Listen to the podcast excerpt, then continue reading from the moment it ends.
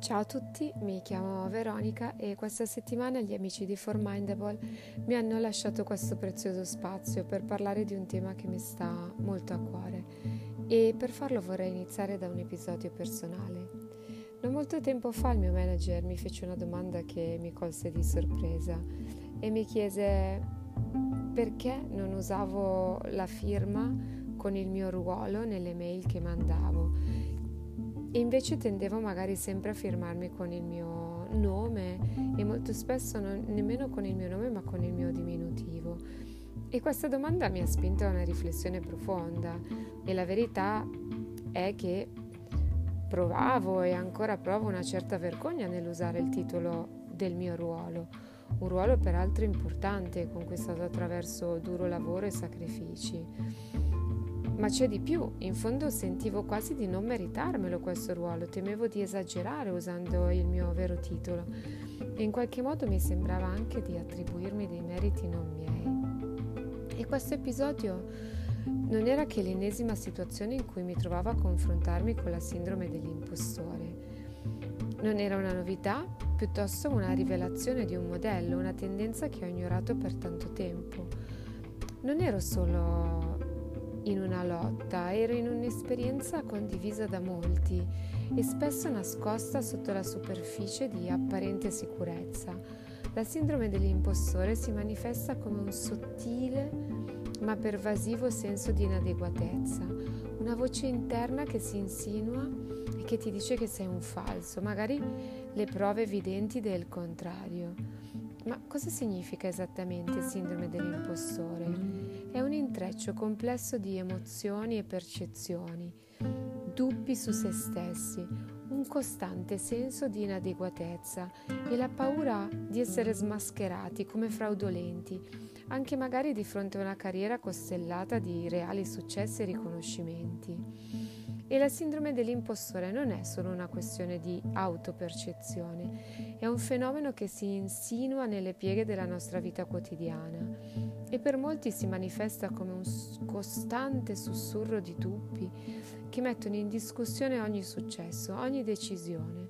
Si può sentire magari dell'esitazione nel prendere la parola o nell'esprimere la propria opinione durante una riunione nella riluttanza a candidarsi per una promozione, ad esempio, o nel continuo cercare rassicurazioni che il lavoro volto sia abbastanza buono. Interessante notare come questo fenomeno sembri avere un impatto maggiore sulle donne. Studi suggeriscono che le donne, in particolare in ambienti professionali e accademici magari competitivi, tendono a sottostimare le proprie competenze e successi e questo potrebbe essere il risultato di un complesso intreccio di aspettative sociali, stereotipi di genere e dinamiche di potere. Per le donne spesso peraltro il confronto non è solo con i propri standard interni che quasi sempre sono anche esageratamente elevati, ma anche con una società che continua a porre domande, a sollevare sopracciglia, a mettere in dubbio, le donne affrontano la propria sfida di dimostrare il valore in un contesto che spesso sottovaluta il loro contributo. E la domanda diventa quindi come possiamo individualmente e collettivamente riconoscere e contrastare questa tendenza? E io, piuttosto che offrirvi soluzioni rapide, vorrei magari proporvi alcune domande per una riflessione, sperando che vi possano servire da catalizzatori per un cambiamento personale e forse anche più ampio. Innanzitutto vi vorrei raccomandare di riflettere sui vostri successi. Quando avete raggiunto un traguardo, vi siete fermati a considerare le vostre competenze e le abilità che hanno reso possibile questo successo? O avete semplicemente attribuito il merito a fortuna o circostanze? E poi valutate anche il vostro dialogo interno. Le parole che usate con voi stessi incoraggiano la fiducia o alimentano il dubbio? E magari come potete riformulare i vostri pensieri per essere più gentili e incoraggianti con voi stessi? E riflettete anche sull'impatto dei contesti sociali e culturali. In che modo magari gli stereotipi di genere e le aspettative sociali possono aver influenzato la vostra autopercezione e quella degli altri? In chiusura, Vorrei lasciarvi questo pensiero. Il dubbio può essere un compagno costante, ma non deve diventare il nostro padrone. Ricordate, ogni volta che quella voce insidiosa sussurra che non siete abbastanza, avete il potere di rispondere con forza e fiducia. Ma non finisce qui. La conversazione è appena iniziata. Ora vi invito a prendere un momento dopo questo podcast per riflettere e poi agire. Scrivete magari un successo recente e le abilità che avete impiegato per raggiungerlo e se ne avete voglia condividetelo con qualcuno a cui volete bene.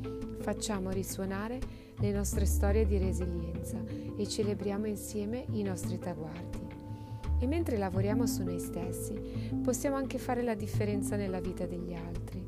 Quindi vi chiedo, chi intorno a voi potrebbe soffrire in silenzio sotto il peso della sindrome dell'impostore? Come potete essere un faro di supporto per altri, forse un collega, un amico, un familiare. A volte un semplice gesto di incoraggiamento o un momento per ascoltare può illuminare il cammino di qualcuno verso la fiducia in se stesso.